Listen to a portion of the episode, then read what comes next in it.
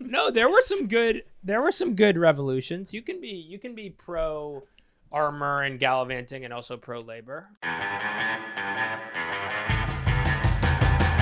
Welcome to Spinsters, a podcast where we will always pay off in the long run. I'm Jordan. That's Haley. Um, that's Harry. He's here in a great shirt. Um, soon we will be joined by Katie Heindl, the wonderful writer, reporter. Um, but first, make sure you subscribe to our YouTube and rate and review Spinsters on Apple Podcasts or wherever you get your podcasts. Um, we would love to hear that. If you're g- given five stars, we'll take it. Thank you. Um, after the break, Katie Heindl, make sure to subscribe to her newsletter, Basketball Feelings. It's wonderful. It's lovely. Follow her on Twitter at whatevs at WTEVS and check out her new um, cover story for Slam Canada that she did on SGA. It was amazing. After the break, Katie. Our next partner has a product that I use all the time. I started taking athletic greens because I wanted to feel healthier. Right now, it's time to reclaim your health and arm your immune system with convenient daily nutrition. Athletic Greens is giving you a free one year supply of immune supporting vitamin D and five free travel packs with your first purchase. Visit athleticgreens.com slash spin. When you're hiring, you need Indeed. Find great talent faster through time saving tools like Indeed Instant Match assessments and virtual interviews. Start hiring now with a $75 sponsored job credit to upgrade your job post at indeed.com slash spinsters. Offer good for a limited time. Well, I can't wait to hear you guys talk about the game last night, which I was going to be really rude and um, watch during this dinner party until what was the score? One to eighteen. Yep. Yeah, Mhm. I think I. That's I when you think know. I dipped around. Yeah, around one to fifteen, to be honest with you, and then I checked back in just to see if I was, um, making a mistake, and it turns out I was not, and I can confirm that when I rewatched it later, doing hundreds of dishes from this dinner party, that um, I would have been rather like looking at the dishes. Yeah. So shitty. It was really shitty. bad. Really bad. I think for me, it was when it was four to 27 or something like that. And there was like three minutes left in the first quarter, and they had four points, Miami Heat. It was just not a not a good start. And so many games have been blowouts, and I don't know how mm-hmm. to handle it. Mm-hmm. You know, I, I have to say, when it was one to eighteen, that was actually when I was most locked in, because I was so excited about the idea of a NBA team scoring one point in a quarter. I, I mean, that would, I was act- I was really honestly bummed that they got to eleven or whatever it was or sixteen because. I, that's so much less funny than you know, they had one point at five minutes left. And I was like, if they can get to, if it could be like one to twenty three in an NBA game, that is that would be awesome. So that's honestly right when I checked out Jordan when they got to four. I was like, well, this sucks. Yeah, at that point you need to make history and lean into it. Yeah. Yeah. And we've already had so many of the worst franchise losses this playoffs. It's been a really up and down thing. It hasn't this mm-hmm. isn't ex- mm-hmm. exactly like just an aberration from the conference finals, but the conference finals have been ass. I did see a stat though, like eh, I think it because I think the starting Miami's like starters, it was they collectively scored 18 points or something for Yep, the whole I game. was just which was like, that. yeah, it was like this is the most since uh, games that like have been like scoring has been recorded in like what 1972 or Yeah. Are something. you like serious? Yes, Yeah. I just was pulling that up. It was the Heat starting five scored 18 points in game Yeah. four. That's the fewest by a starting five in the playoffs since the starters were first tracked in 1971. That's a second 18. Sports we Center. had 1 to 18 and then we had the 18 here. I'm going to see what 18 means in numerology. So we It's very can, uh, vintage, hopefully give the Heat real old fashioned guidance. basketball. Like when guys still did free throws between the legs, you know? Like- Granny style. to put it in context. Yeah, exactly. Putting up Rick Barry numbers. yeah. In numerology, the number 18 is a powerful number. It is made up of the numbers 1 and 8, fun fact, which represent new beginnings and abundance. The number 18 also symbolizes success. So if you keep seeing this number, it means that the angels are as all right. Numerology is fake. Based off that specifically, I'm like, I'm out, man. I thought, I thought it might. have PJ had Tucker is kind of like an angel, though, so I'll give it that. That's true. But he scored zero. Like there was so many players that it, it was zero points. I that was know. Strus. I think also didn't score at all the whole game. Mm-hmm. Um, and it, it, I feel like the conversation we keep going back to is like, is this Boston's defense? Was it so amazing? Marcus Smart wasn't even on the floor, or is it just okay? The the first quarter teams start off bad and then it's just downhill uh, for the rest of the game. I don't mm-hmm. know.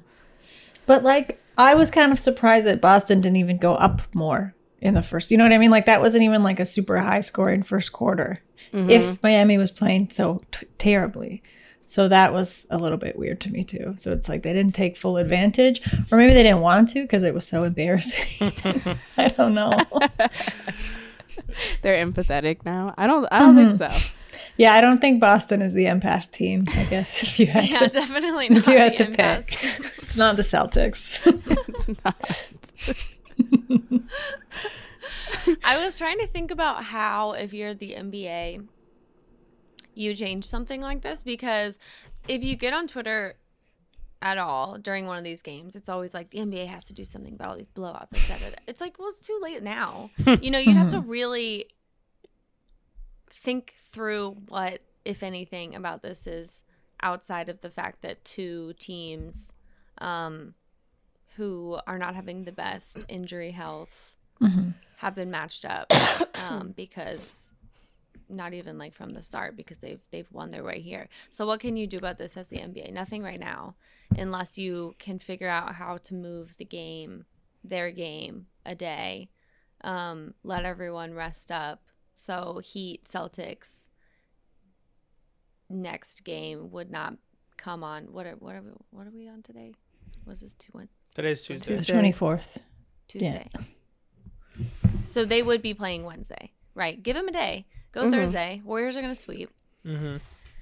We can all Um, agree on that. Harry's audible. mhm. Mhm. That's like the the most like okay, you're breaking glass. It seems like the refs are like unionizing because they're not willing to throw fucking anything. Like they are doing walkouts, full walkouts. Um, you're not really getting much from them. Um, I don't know if the refs have a union. If they don't, I am 100% confident that they are unionizing right now because they're not doing a single thing the league wants. They're not calling anything particularly well. This is like, this is labor organizing. I'm kind of proud of them. So good job. Um, for me, I was genuinely thinking about it in the shower this morning. Like, what do you do if you're the NBA? You just have to step back and say, how do we avoid getting to this place again if we can? And the truth is, you won't always be able to.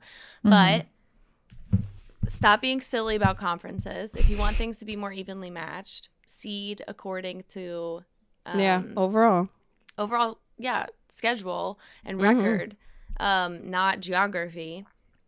Give more time to the postseason, but give less time to the regular season. That's just health. Like these players are banged up.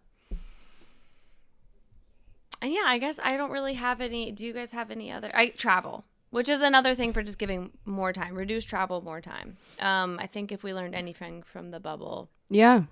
if there was But any also- positive example to come from the bubble, it is that reducing travel means better play. Mm-hmm. All I'm thinking though is if you started to seed by league, like look what happened to the Suns. Do you know what I mean? It's true. Mm-hmm. Like, yes, there's some potential injury stuff there, but like you have a team that just dominated and played like almost like near perfect basketball all season long and then just fell apart in the postseason. Like, there's some things that you can't account for. It's just like the kind of weirdness, cosmic stuff, I think, around basketball, which I enjoy actually watching. I am maybe like an outlier, and I, I understand it's because I do not have a team that I'm really rooting for, though I am rooting for the Heat, but like a, a, a strong rooting interest in the playoffs anymore. Uh, but like, I like the unpredictability of it. I like that it's so chaotic, but I'm maybe like a lone voice in that. Uh, I don't think you have to fix anything. But I do agree with you, Haley. I think that generally, uh, just for like health concerns, the regular season is too long for the way that the game is being played. Like, if pace is going to go up season over season, like it has for like the past, you know, I think 10 seasons now, you got to look at cutting the fat a little bit, right? So, like, you don't need all those regular season games. But Katie, even don't. if you if even if you don't mind that a team like the Suns uh, lost, where Mm-hmm. you know normally we would have had them through, you can't like what's happening right now. Like Harry, I do like it. You like You like the blowouts? on, I do like it. this. No. no. Like I said, though, it's because I have no real interest. Like, I'm kind of fascinated as to the hmm. whys of it. Like, but more in a retro, that I understand has to play out in a more of a retrospective way. Like, when even these teams get away from this and are like, okay, what the hell happened? If they even want to look back and like study actually what happened, because a lot of them might not want to think about that at all. Yeah. Right. Because on paper, there's no reason for the blowouts because guys are banged up throughout the playoffs in like NBA, like it's you know NBA history. Like nobody is healthy in the playoffs, right? And they, so I don't know why it's to the extent that it is this season. Um, but I'm not. I'm also like very against being like basketball as a product is like has to be entertaining above all else or like or bust, you know, because again, one, this is entertaining to me. Yeah. And I don't think like uh I like the juxtaposition of how unbeholden these games are to the fan experience. I don't know. Maybe I'm just like entering a chaotic period in my own life, or it is you is don't feel like reflecting people should always go the chaos in my life. Yeah, but like uh, I don't mind it. Yeah, you're like it's not about the people. I'm just gonna read this stat just because I, I do think we're on different sides on this. The average margin of victory has been 19.8 points over the last 17 playoff games, and there's been a total of seven clutch time minutes. When I'm not invested, I prefer close games. Mm-hmm. I I'll just mm-hmm. say that. But I'm I agree with you that it's you, me doing that entire exercise of like what could the NBA do. I think is silly because there really is even the conversation around it is silly. You can't control that. It's not wrestling. Well, I had my idea of the reset button, and I feel like Miami would have used it when it was when they had one point in that first quarter.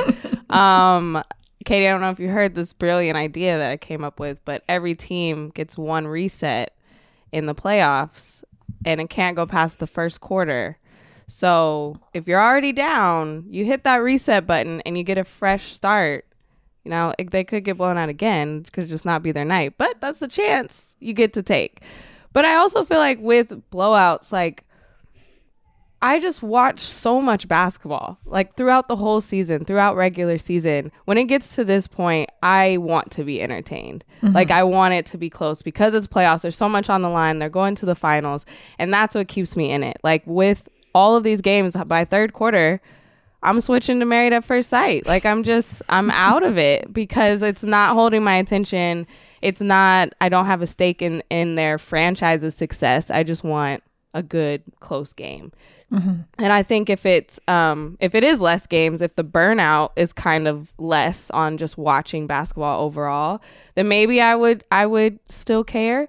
But um it's hard. 19 points is huge. Like every single game. I want those buzzer beaters or just that excitement a little bit of someone chasing or having a shot because it's also a blowout and then teams are waving the right flag. Oh, we'll just see him in a couple game a couple days. Like we're going to play this team again. So we're not Right, going to try to fight like- back now. They should because you don't have much time to recover. Yeah. We're in the the third round and you've got a day between your games and then they move on to the finals and it's like, all right, take your 4 week vacation. I'll see you for game 2. it just doesn't it's never made sense to me. Um the scheduling That's- of it all. But like a specific embarrassing thing I can cop to, and I was thinking about more like why do I psychologically feel that this is fine? Uh, is because the Raptors uh, often get behind in games like historically. I don't know. Like that's just the way that the team plays. So i guess maybe in my heart and in my mind i'm like oh but like all every team can come back from these deficits but not every team can.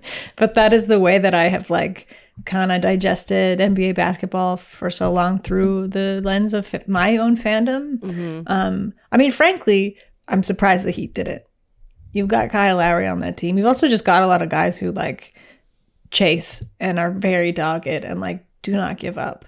They did last night, but Right. like that's a team that's not uncomfortable with a deficit Yeah. typically. Who knew So- Tyler Herro would be that important, right? Oh God. what? Actually, But yeah. fans are like we all. Yeah, no, we all did. I meant who knew? Like, I guess when he was drafted, he is important. That's a little bit of the problem. Um, Mhm. that Mhm. makes sense. I think that makes sense. Also, that stat that I gave is from Jess Justin Fan. So shout out to Justin Fan. Um, what does it take for you guys to give up on something? Like for me, for a basketball game, it's I I'll check back in on the app, but I'm giving up if it's 20 points. And I'm to be honest with you, I'll give up if it's 18. But if it's another show, if it's a reality show, I give up super easily. I have to care to Yeah. spend my life watching someone else's life. And to be clear, my bar for caring is like super low. Um, I'm on episode 37 of season three of UK Love Island right now. Um, so Thirty-seven. oh yeah, In one I don't, season. I don't even think. I think it's like a 55 episode season.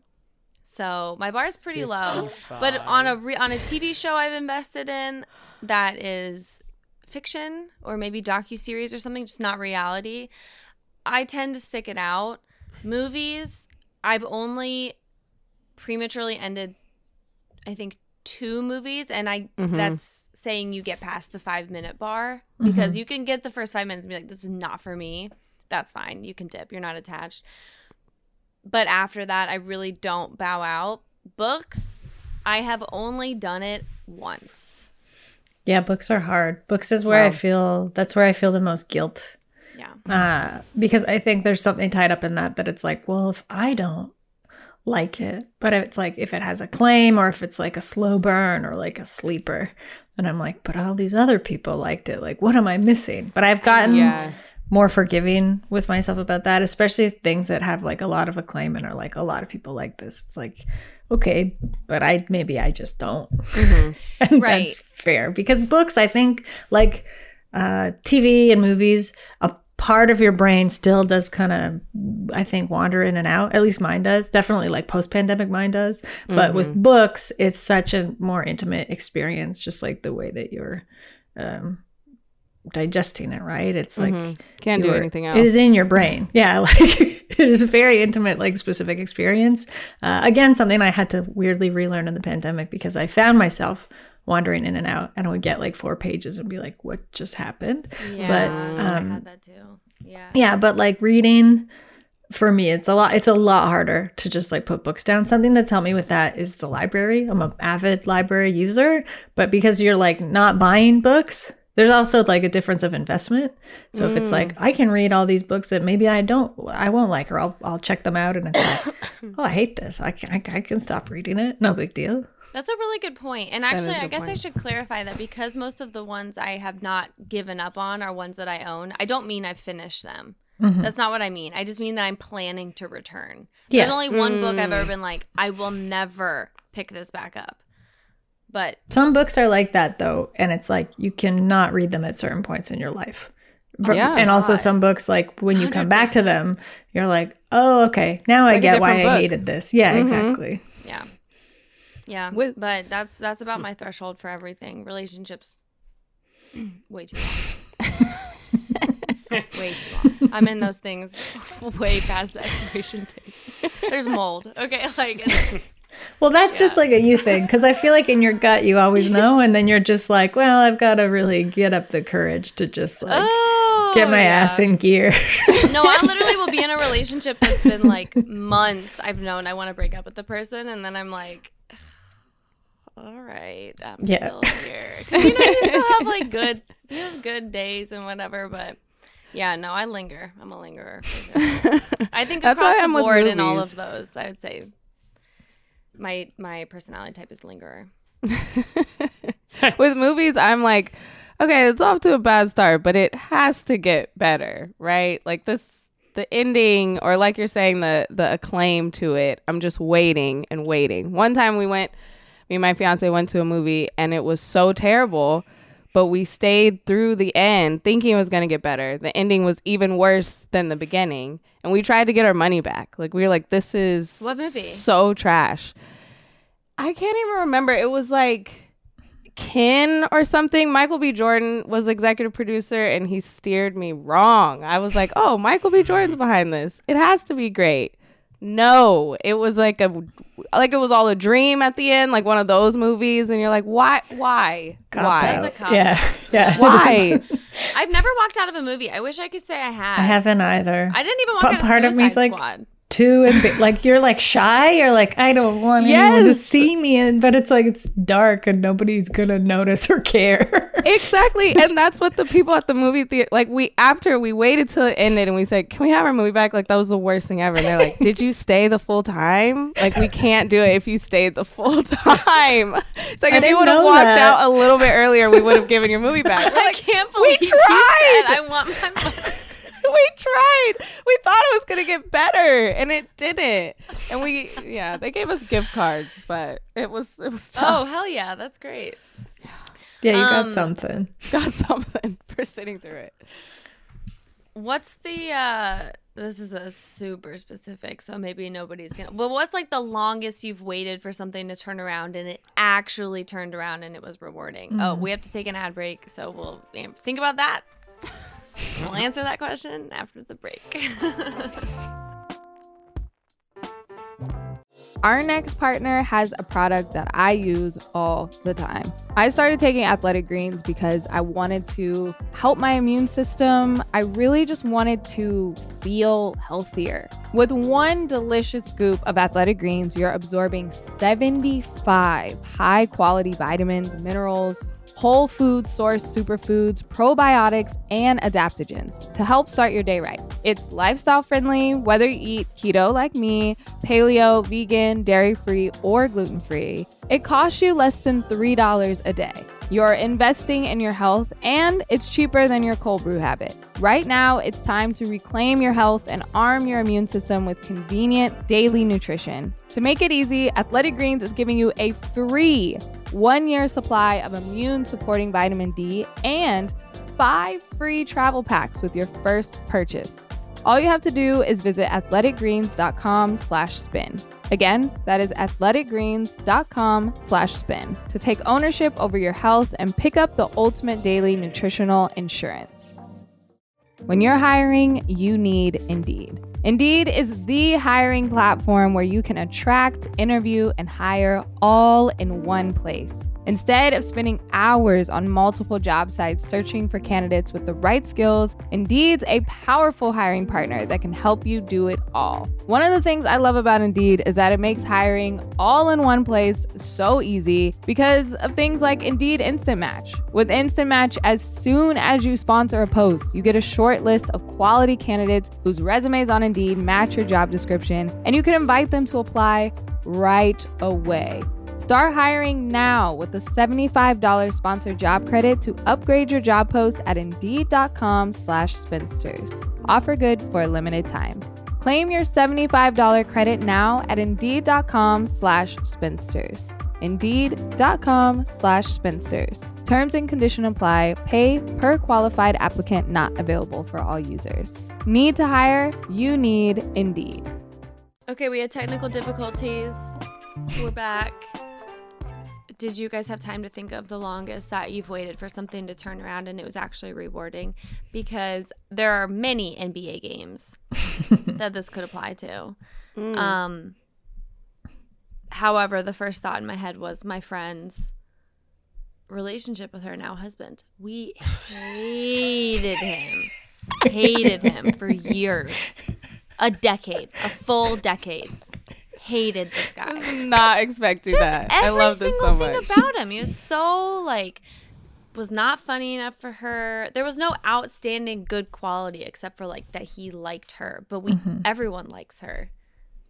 and then one day, unexpectedly, things just slowly started turning. And He would he- bring things to the group. Like he would start bringing like wine, you know, a bottle of wine. Whereas before he wouldn't bring anything, not even conversation. Started like checking in on us for stuff. Helped me move. Like all of a sudden, I'm like, look, I like this guy. And then they got married, and I was like very happy about it. But then did you change or did he change? that's what I was wondering. He he Yeah. definitely changed. He definitely Yeah. changed. Yeah.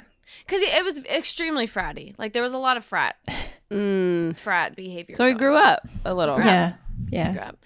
And I think that the grow like we should have another word for what happens after puberty for guys like the slow arc be- between like because guys don't really get out of puberty until they're like 26 and then If they're you the lucky. second I don't know. if they're lucky You- and then You right get a good around one. the sweet Yeah. spot of like 29 into 35 you're you're becoming a man and then by 35 you're like you are ready to contribute to society you I don't- are you? Like, some health insurance you know dubious- just like there's the still rest some- of us Dubious men out there who I don't think clocked that, right?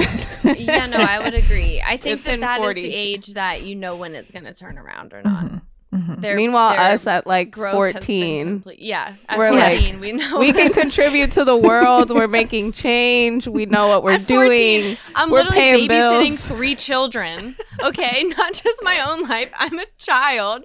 I'm babysitting three fucking children. Yeah, at the same time. Those aren't Harry, do you have anything to say for yourself Well, on behalf of all men? siblings. You Harry, really like you were. Harry's got like a deep swivel going on too. Yeah, he looks yeah, a little I know. uncomfortable. No, I um here's something here's a win I can take out of this. I I have long said, Haley, uh, in my own life that 26 is the first normal age. This is kind of like one of the th- one of the hills I have been dying on. Um, That really, and everybody I talk to under 26 absolutely hates when I bring up. But you, I think, even if it was just a random uh, age that you you picked, I think you were right cosmically to say 26 is the is the start or end of second male adult puberty because stuff stuff does start to come together when you're 26 may you know it possibly is a gendered thing but i i definitely became uh like probably 60% more of an adult um after my 26th birthday But you know what sucks is like I remember up 26, 27 being all right, like pretty good. Like all right, my feet are kind of under me. Uh, and then like work wise, it's like same thing. Um, had good friends like around me by then, like really long established relationships. And then your Saturn return hits, and then it just all goes out the window. Yeah, Saturn return is intense. Yeah. Then Wait, I Saturn- went Saturn return is rapidly second into puberty. the worst years of my life. So I don't, I don't know. Oh, yeah. Wait, what does that mean? We're Sorry. in it, Jordan. We're in Saturn returns. Your Saturn return is usually, yeah, it's like around, what is it, like 26, 26 to 28. It's like a period in your life when, because that's how long it will take Saturn to make a full transit in your chart. Oh. Oh. Um, and like Saturn is kind of like, I guess, very basically, it's a planet of accountability. So a lot of stuff kind of comes, it's like the things you haven't necessarily dealt with all come due or like come to uh, confront you. Every set, every 27 to 29 years. So not just when you're 27 to Yeah, yeah. You'll, we'll, you'll get it again. Then Like, after that, if I was smart, I'd do the math. Oh, interesting. Yeah, late 50s. Yeah. And it's just, uh, which, if you think about it, what they're essentially saying is it's a huge transitional time that is not Yep. Mm-hmm. normally Yep. dubbed a transitional time, but it is. It is. you Um, grapple with some stuff, but usually you come out Grapple. a lot better for it on Yeah. the what other was side. Jimmy Butler? That makes sense. That's mm-hmm. so interesting. Especially because I keep thinking I'm still 26 because the past two years we've been in a pandemic and oh, I Oh, yeah. just kind of have forgotten the The past two years. the last years. the lost years. So I'm 28, but I slip up and say I'm 26 when people ask me. Jordan, that's time. funny because remember, I'm the opposite. I forgot I was 26 the entire year I was 26. I thought I was 25. I just went around telling, pe- telling people I was 25. And then I turned 27 and I thought I was 26. And then someone was like, You were 27.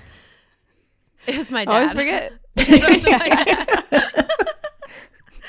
yeah. Anyway, um, what's your what's your guys' best uh, best personal time that you've waited and then it ended up panning out? You didn't think that it was. Mine's kind of corny, but um it's probably work for me and I would say that because um like I I think you know this kind of story loosely Haley, but I started to like I decided okay, I'm going to be full-time freelance um kind of February the February uh, right before the pandemic started, not knowing that that was going to happen just because of an opportunity I had with the Raptors at the time. Um, I was like a writer in residence at this like tech incubator here too, which was like a pretty sick job because it was like outside of the wheelhouse, but it was good good situation. I was like, okay, I got these two things set up. I'm just gonna do it.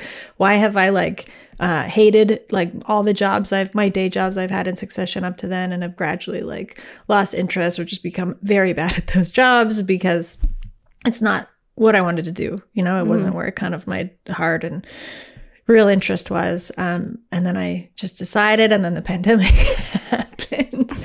And it was like great timing, very excellent. Uh, you know, the NBA ground to a halt. But I actually found that for me, it worked out better because everybody I wanted to talk to was trapped at home and was very chatty in that time.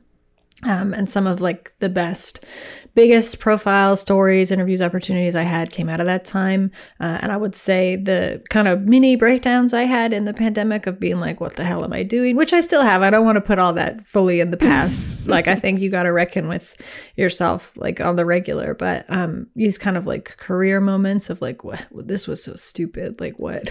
but then I'm also being like, well, what it, what would I go back to at this point? You know? Um, and I think you you kind of hit these walls, and at the times that things seemed the absolute worst, at least for me in this specific sense, I always had a feeling in my gut that it's like you know, but something else is just around the corner, or like you you have to like keep going and like dig in for a reason. Some of that I think involves like renewing your faith in what it is you're doing and in whatever way you can. Like sometimes that's talking through, like talking with your friends. Sometimes that's like not looking uh, on the internet for long periods of time and just like investing in the work and yourself again in, in whatever ways like you can. Um, but I did that, and I mean, you know, touch wood. This is like what almost three years later, and I feel like I'm still still on a track, but it feels better, and I feel happier than I probably have in any of those aforementioned jobs. I realize. So yeah, mine's pretty corny, but this is top of mind because uh, I was in Costa Rica last week, and I met a very f- funny philosophical surfer guy who would just quote Nietzsche at random, uh, named Ignacio. And Ignacio's trying to start a business for himself. And we were talking about, like, you know, when things seem the worst, you just kind of have to trust that an opportunity will come along and that you have to kind of create your own luck and opportunities and re, like, re pep talk yourself and like reinvest in yourself to get those things. So that's I don't know. This turned into like the Oprah podcast for a minute, but Love like it. that. No, that's really sweet. I love that so That's much. Really sweet. That's what. That's what. Like, if I'm being honest, that's the most. uh That's like the most sincere thing I can think of. Mm-hmm. Because I, a friend of mine, it, it- I won't even. I don't even. I feel like I should say this, but uh, a friend of mine is married to someone who I still do not like very much. So I can't use that as an example, Haley. Well, to clarify, a lot of my friends are married to people I fucking hate. God, I hate so many of my friends' partners. Oh my god. God. You just wish you could pick someone else for them. Yeah. I know, I know the struggle. That But I love that, was Katie. Katie, yeah. Thank you for sharing that, especially Thanks. as somebody who is embarking on that journey. That was lovely to hear that it there is hope. Right. Um, There is For- hope. there is hope. Uh, for me, it's it was my college basketball career. Like something that I freshman year, I was like, ooh, I'm I unsubscribe. I could have just I could have transferred, I could have stopped. Um, but I stuck it out for four years at one school. And I think, you know, at the time, so many of my friends were transferring because they didn't like their coach, they didn't like the situation. But I continued to weigh the pros and cons of, you know, the degree I was getting in journalism and the school and my friends and all of that was so working out that the basketball seemed less significant. But I was crying after every game, so I wasn't getting playing time. I just thought the experience was going to be different. You think it's going to be like Monica from Love and Basketball, where it starts bad, but then she has one amazing game and then she's the starter and she goes to the WNBA. Like, none of that happened. And each year it wasn't great. But by my senior year, I realized that, you know, I wasn't going to go to the league. I, it was never my plan to go to the WNBA. Um, all of the things of being a captain, of being a leader, of um, being able to kind of be a coach and really know the X's and O's of basketball is helping me even now and today. And all of that was for something bigger and not for my stats or for this college basketball experience. And so even though I could have said, no, I'm stopping this like two months into my freshman year. It was terrible automatically. Um, I stuck it out. And I'm so thankful I did because I can say that I finished it and I was a college athlete and I conquered it. But it wasn't for the stats, it wasn't for the basketball, it was for everything else beyond it. It's for the journey. For the journey. But I love that. I love that. And did you find there was just like uh, kind of in the whole time that happened, you had just like a feeling in your head that you were like, no, this is worthwhile. Yep, the whole time. And it was like just like you were saying when okay, this year was bad. Okay, next year something else is going to happen. And maybe it wasn't on the basketball court, but I met, you know, somebody, my teammate who I'm still friends with today. And the next year it was because I got to mentor someone who I still mentor to today. And like that was always the something greater. It wasn't okay, I'm going to drop 30 this year. Like it wasn't that part of it. But mm-hmm. yeah, I totally feel that. Mm-hmm. Yeah, it was like a it's a conduit for all these other things that you wanted and mm-hmm. your life in a way. This has became a feelings pod. Look what Katie did. Sorry, really hijacked it. It's my kind of stuff. My kind of topics. I love it. I also like Jordan that you said that even though you didn't get out of it what you initially thought you would, it produced it created dividends in different ways. And you mm-hmm. still got to use the things you got out of it. That's not something I'm very good at. Is stepping back and being like, well, even though I didn't get this out of an experience, look at all the other things I got. I'm pretty bad at that, and I only ever do it like in way too far retrospect. So that was great. Also, yeah, I'm Thank glad you. that this is a feelings podcast because I'm hungover and tired from that dinner party last night. Um, speaking of dinner parties, if anyone's looking for a garlic bread recipe, Ina Garten's, um, outrageously garlic garlic bread. Was That's the name of it? fan, was a fan favorite. I'm pretty sure I had it pulled up on my phone on so long yesterday that if that's not it, I would be curious where my brain pulled that from. Harry, do you have a um, best? I it's not best comeback. That's not it. If it was best comeback, Katie, would yours be the um? Oh, what was that Raptors game in 2019? oh, the Dallas game? Well, Did they play Dallas? Yeah, and that was Yeah. like 30 points. Yeah, I was at that game. That was Yeah, like that a, was- that, that was a great feeling one. like you I, I don't know. Like we talk a lot about the feelings in arenas and you know and like the energy and the air and the electricity and da da da. And often i think it's just like sometimes it's just generally you have a good experience in the arena and it is it is very moving always to just like be a part of something like that. But mm-hmm. that specific game like it did feel like there was a current in the air because you've never like I've never been in a place where people were brought so low and then quickly like so high in such a short amount of time and it was probably also the first time in a long time because that team was like very special. That was like the uh, mostly intact championship Raptors team minus Kawhi and Danny uh, Danny Green, but like there was no doubt, which was a weird thing. Like I think everyone was like, "Yeah, this is happening. Like this is gonna happen." Um, but yeah, I, I have like had chills now and like chills then. Yeah, that Yeah. was a really good one. That's cool. Yeah, that was the best comeback I've ever been a part of. like I had any You were there, you actual were a part in it, but yeah. Although technically, wasn't it like most of it was in the fourth? it was. Yeah, So maybe that could be because this isn't just best comeback. This is best, most rewarding thing when you've waited it out, and then at the end it turns out, wow, you should have waited it out. Mhm. Like had we all turned the game off yesterday, or in my case, um, just not, I guess, watched it, rewatched it while I was doing the dishes, um, and then in the last four minutes, the Heat score fifty points. I think like the tough thing with like to go back to what you said, Haley, about stuff like paying dividends. The thing with like ba- M- NBA basketball in general, and then like certainly playoff basketball, uh, it just like di- those dividends don't exist because there's no time for them, right?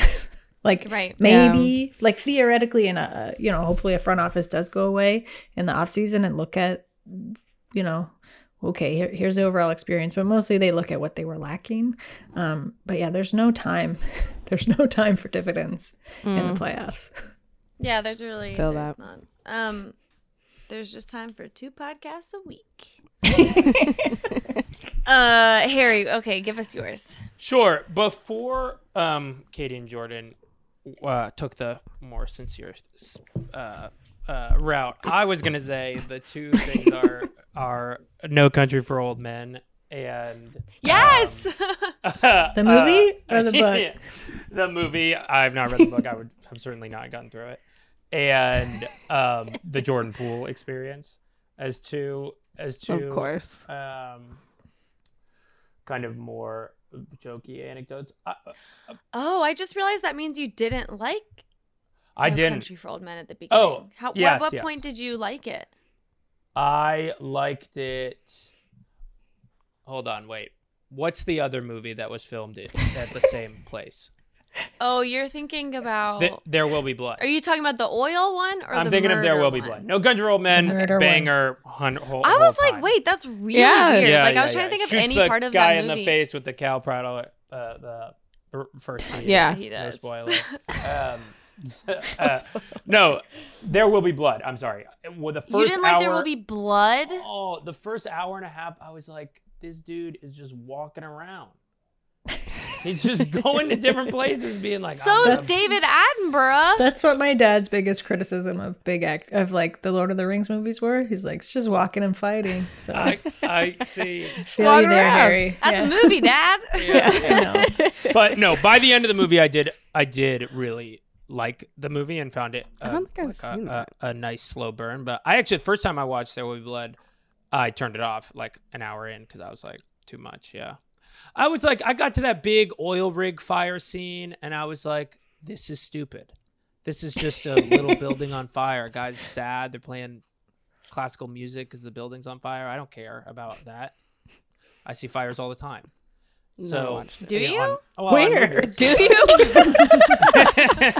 I'm just I'm saying in fireman. movies I You see fires. California. Find. Harry's an arsonist. Yeah, yeah, yeah. Okay. Oh, I'm a, well. Um, You have an arson story? I do. My friend, my friend, I won't say his name, but was was. This is a kind of a, a wild story. My friend uh, in college was skateboarding home from a party at like two in the morning, and our union Where at? Michigan? at Michigan, um, and our the Michigan. He says the Michigan Union was on fire, and Hold on. What union? For for what? You the we called the, The union, union like, hall, like, students' yeah union yeah hall. the Michigan Student Center. Haley's like, whoa, like- whoa, whoa. Yeah, yeah, yeah. what union?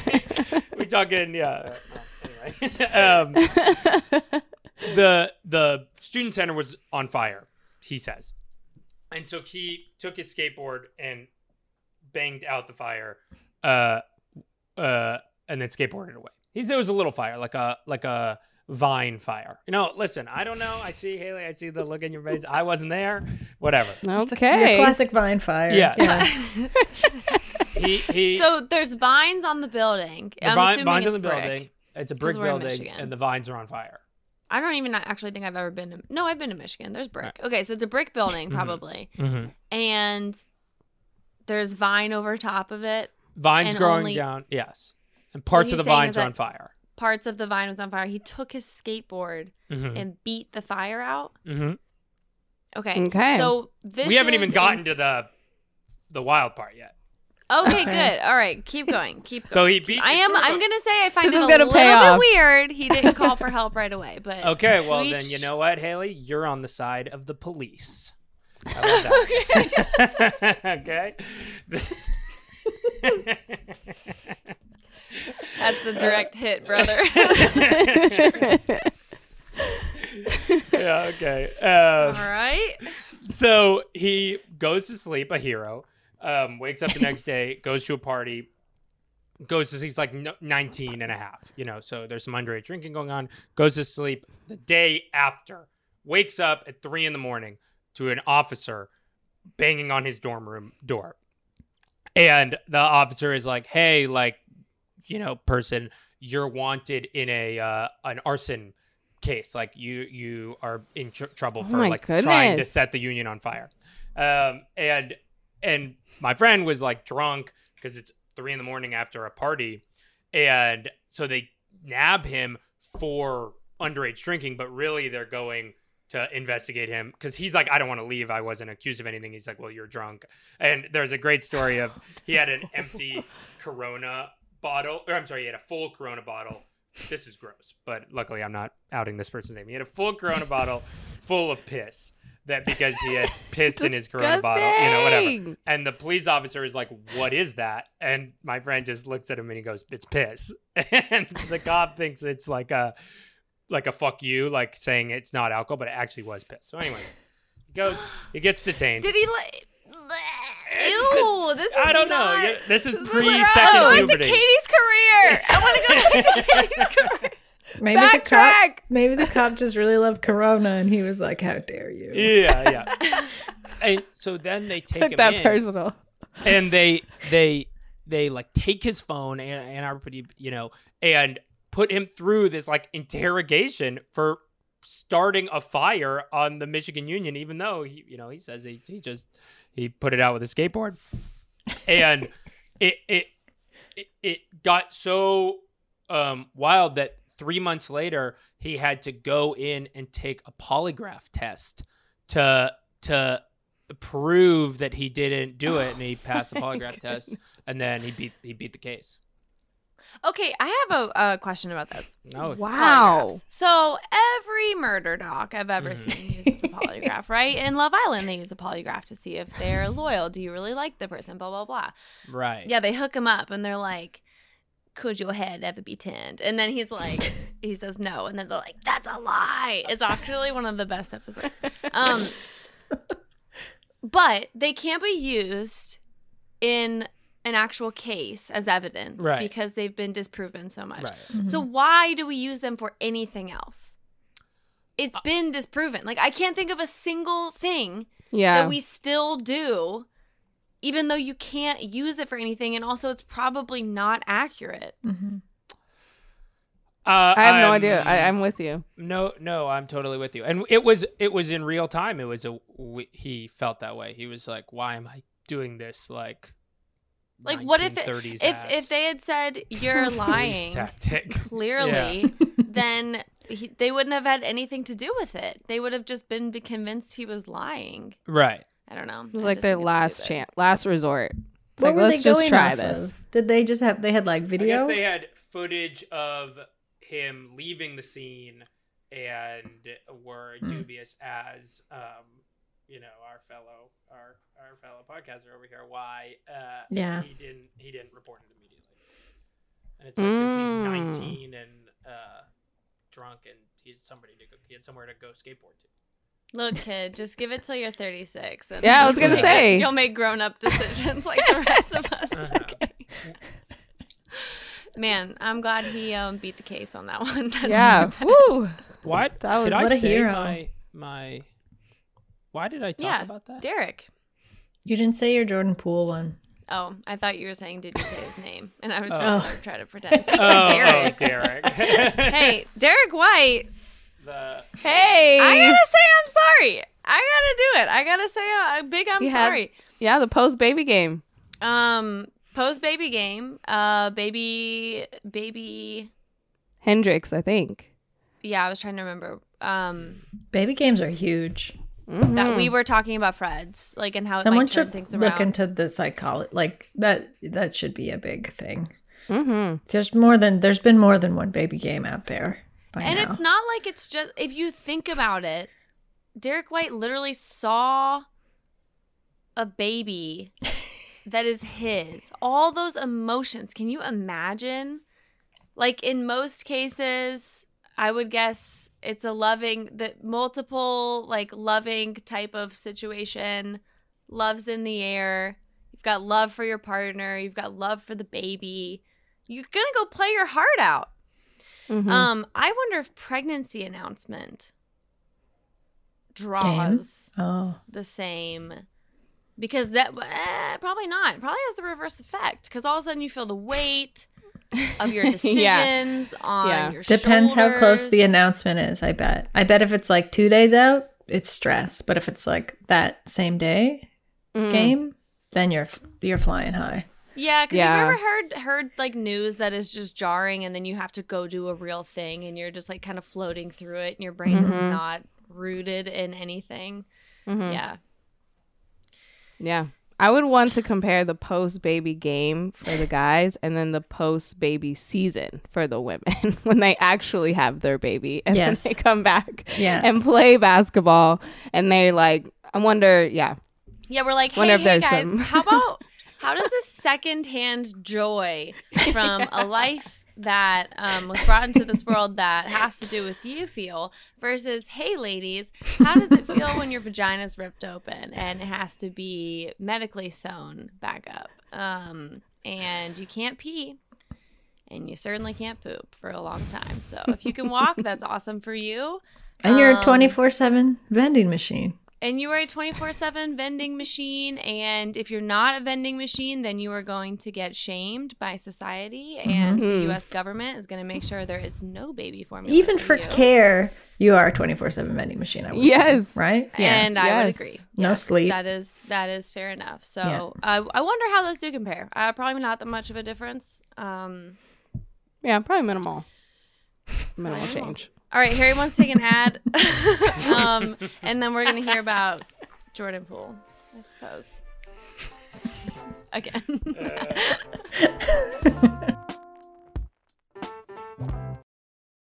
I that wasn't specifically what I was talking about. The Jo- I don't have anything else to say about Jordan Poole other than that he was bad and then now he's good. Uh, okay I I just That's thought fair. there was something else I was gonna say, but whatever. I'll remember it later. Some other time. yeah I don't oh it's because you said I see fires all the time and then we we poked at that. Oh, yes. The, the of the movie from the there movie will be blood. Uh, yeah that's how we got there Yeah. yeah, I mean, look, Jordan Poole sucked, and then now he's great. I'm glad I didn't give yeah up. on that's him. basic is that that was basically what I was gonna say. But he was really bad. Oh Uh, man, It it'd be fun to do that with players, like who, like what you just did. Like, who's Mm. your player who, like, for the longest time you waited it out? Mhm. I, I'll say one that's not. I don't get credit for this at all, but for the Demar people who, after he, like his descent, I guess we'll say, and he went back into like, because Katie, I think you probably lived in a unique hub where this didn't necessarily apply to you, but you saw people saying it, but like the last year, two years with the Raptors, the conversation was like, he will not ever be anything different. He is the one of the two they should trade. And then post Raptors, it was like this guy is stuck in the 1920s and he's only shooting mid range. And like the conversations about him were so one dimensional. It never went beyond that. And um then he pulls off this super successful bounce back year with the Wolves and not the Wolves, the Bulls. Sorry, I was like literally looking at a Wolves highlight in the bottom corner of my screen because it's a pop up from NBC. Um, the super successful comeback season with the Bulls is exciting. Literally looks young, looks like he's playing young, and that was a good one to see. But that's not mine because I did not wait that long for him. Yeah. Mm-hmm. I didn't believe in him. I mean, in Toronto, the thing was always Demar in the postseason is I think what people were waiting for, but what didn't actually ever happen. He didn't really get to redeem himself in the postseason, um, and I would hesitate to say, I think this postseason with what happened to the Bulls very different than the than like the criticisms of DeMar DeRozan when he was with the Raptors in their time in the postseason.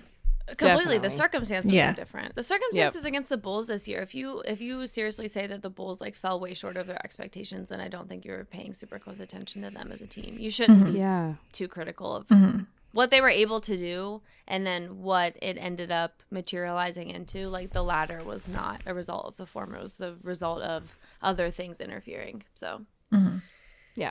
shout out to demar. Um but in terms of like he had a great streak of a career before then i guess that streak's not the word so i'm trying to think of a player who like started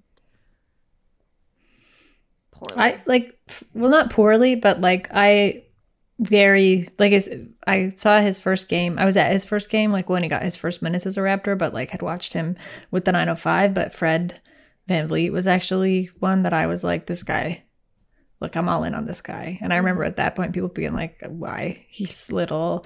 Like he, you know, like there's no there's no real place for like someone with his kind of skill set. Uh not even like with the Raptors, but at that point, you know, league wide Mhm. right? Like, uh, and I was like, no, I, I just really feel it. Like, I think his first game he played like two minutes, and he like maybe got a layup or like missed an open layup or something. But I was like, I still think so, and I was like, I remember standing up screaming.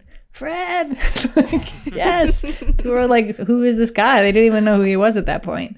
Um, but I think like you can't. I don't think with him it's like waiting for him not to be like to go from bad to good. It was just waiting for it to happen, like waiting for this thing to kind of ignite and take off. Um, but if you talk to Fred VanVleet about it, he'd be like, "Yeah, I wasn't ever waiting. I was just working the whole time." Yeah. you know. That's interesting too because with Fred VanVleet and I feel like Jordan Poole, like they did have explosive college careers, especially towards the end. So you you do have a little bit of expectation mm-hmm. because they're coming out of college. But then as soon as it doesn't materialize like instantly, then some people back off. Like, oh, it was just college. She was just a college player. It's not gonna happen. But for both of those scenarios, it was a slow grind where they were actually in the gym getting better, and then it it accelerates for them. So that's all. That post college March Madness dip is also interesting too. Well, who mm-hmm. falls in? Who else falls into that category is the baby Lakers, who were picked up and sneezed into other cities and then developed into quite good players. So Kyle Yes. Kuzma was on my list because I remember like standing up for him last season and writing about like how lucky another any other team would be to get him because he was actually had to like lean into other skills and like develop his game in his last year mm-hmm. with the Lakers. And I remember I still remember this because it was actually incredibly funny. But someone repl- like quoted the story and then added every single NBA team account besides the Lakers and were like, attention, you that you may want because basically I was like any team would be lucky, so they were like you would be lucky to get this guy. Can you imagine that ever working? Like literally a social media manager of the fucking Orlando Magic looks at his phone and is like, Oh, Oh, We wow. should get Kuzma. I mean, it was wow, a you pretty know good this bit is actually though. a pretty good idea. and then funny. just goes up to the person who's his boss, who goes up to the person who's their boss. Like that's Yeah. just if that's ever happened to you, send me an email. Sign me over the rights to that story. Let me make this miniature movie. Um, It's a good lifetime movie. Also fund it because I don't have the funding, but I'll do everything else. Um, Another Kuzma, definitely Lonzo, Yeah. definitely Brandon Ingram. Yeah. Everyone that's What left the Lakers because we don't know how to develop. Wiggins All of them too. had that. It was a slow. Oh, But I can't like a part of me is still it's like That's too long with best Wiggins One. that I'm That still is do this. Yeah, it's like I, I don't know. I don't I don't believe it. I mean it's happening. I have eyes and I can see it. But I'm like, ah like it's I I genuinely like was talking to my dad the other day about Wiggins and just about can you imagine being anyone who had any part in the Wolves that Wolves franchise and watching him now, watching him You're sick. to be your stomach. signed Luka Doncic Mhm. and literally and and being effective yeah, and he's aggressive. as effective as he can he's be. like you know, it's driving to the basket. yeah, aggressive as he's ever been, I feel as like. aggressive as he's Yeah. ever been, as effective as he's ever been. Yeah. I don't want to say he's like should take Marcus Smart's crown or anything for defensive Well, player of the year. But what I'm saying is like he can you imagine? The effort was always what was missing. And I Mhm. hate putting that kind of blame on players because it just I'm saying that from a chair. You know what I mean? I have my fuzzy socks on. So I'm comfortable. I'm not doing it. I'm not the one, I'm the one out there who's like not making the effort. But you could always see with him when he was very interested in games and when he wasn't.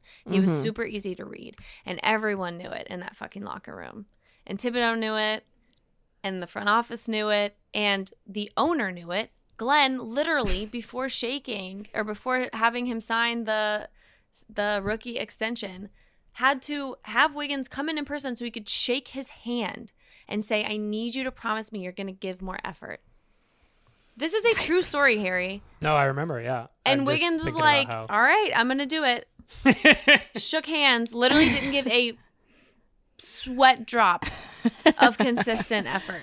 Like, In his mind he went like this one, shake, ooh, yeah, he wiped his yeah, pushed his hair back. Or he was like yeah. behind his back. His fingers were crossed. He's like, yeah, definitely doing it. Jokes signed on the you. contract with his wrong hand. God, I thought when you were a kid you could get out of anything if you signed the contract with your wrong hand. Like, where did we learn that? I thought I could sign something right-handed. I never heard that. Yeah, I've You, you guys didn't hear that? Oh, okay. I'd be interested to know if Mercury was in retrograde when he signed that contract with the Wolves. Mm. I'll check. There's Yeah. a tracker. Go Not back supposed to the to- date. Don't you sign contracts? And then or yeah, he you just go to wrote the like a little JK. yeah. You're influenced by Draymond Green, and all of a sudden your life changes. But that's the thing; you can't be a punk around Draymond Green. Yeah. Like he's gonna call True. you out. You either he was either going to, and we all knew this from the beginning, actually give sustained effort, which is what we're seeing has come to fruition, or Wiggins was going to go to the Warriors, be on a team with all those people, and fucking flame the fuck out like he's never flamed out before. I literally thought he was either going to be a way better player or he was going to be out of the league. And Yeah. I, I'm not kidding. I thought it was going to absolutely strip him Mhm. not based on talent or anything, but that that would have been an all time clash. hmm I think that was a lot of what what people were saying. Like, this is the team to test to see if it was just that situation or is it him as a player. You know what team that used to be, Jordan? The fucking Spurs. That used to be the Spurs. You would take any player and they would go to the Spurs. They'd come out a better player. Well, not come out necessarily. Like they'd be a better player with that team, with that system, Mhm. like under all of that joint um, influence. But Yeah. then there's also the bump. Like if you look at prime pop Spurs and you look at the players who came in who you're like, wow, they really weren't that good when they were on the Nuggets. And then now they're on the Spurs. And then they leave to go somewhere else. Oh, he's on the Hawks now. He's not as good. Hmm. Did you guys notice that phenomenon? Like the random. Spursian role players that they turned into like, you know, guys who could sign elsewhere bigger were not as good outside of the system. Um Hmm. but yeah, that's not the Spurs anymore, obviously. Right. Sorry. No, But- and listen, it's almost like the It's just a Warriors have a kind of raw defense first athletic wing, you know, that is going to bridge the gap between two generations and kind of become a generational superstar in his own right after the kind of changing of the guards. You know, it's almost like that might happen. You say that so casually. He's been waiting so long to say that. He You know, listen. Um, it's almost like this. Yeah, it's almost like that might happen. You know, It's almost exactly like this. Yeah. Mr. Kuminga. Do you guys have any other players who were slow burns? I think Wigan is the the best for this category. Jimmy's a good one, and Jimmy's like my certainly my heart's fave. But yeah, I think I- Jimmy Butler. But I think I guess a Mm. lot of people maybe are still on the fence about that. Oh my god, they shouldn't be. I mean, he's like taking Yeah, them I to the finals. I, I think the thing for me with Jimmy that doesn't work for me in this category is that I never saw that in him ever. And I think for me, the specifics of his category is like either they, the expectations have to be there in the beginning for me, you And know what I weren't. mean? Um, And I just never gave that much space for him to become this kind of player. Um, and even as it was developing, I guess I never really actually thought of his ceiling as what it was. Um, so Mhm.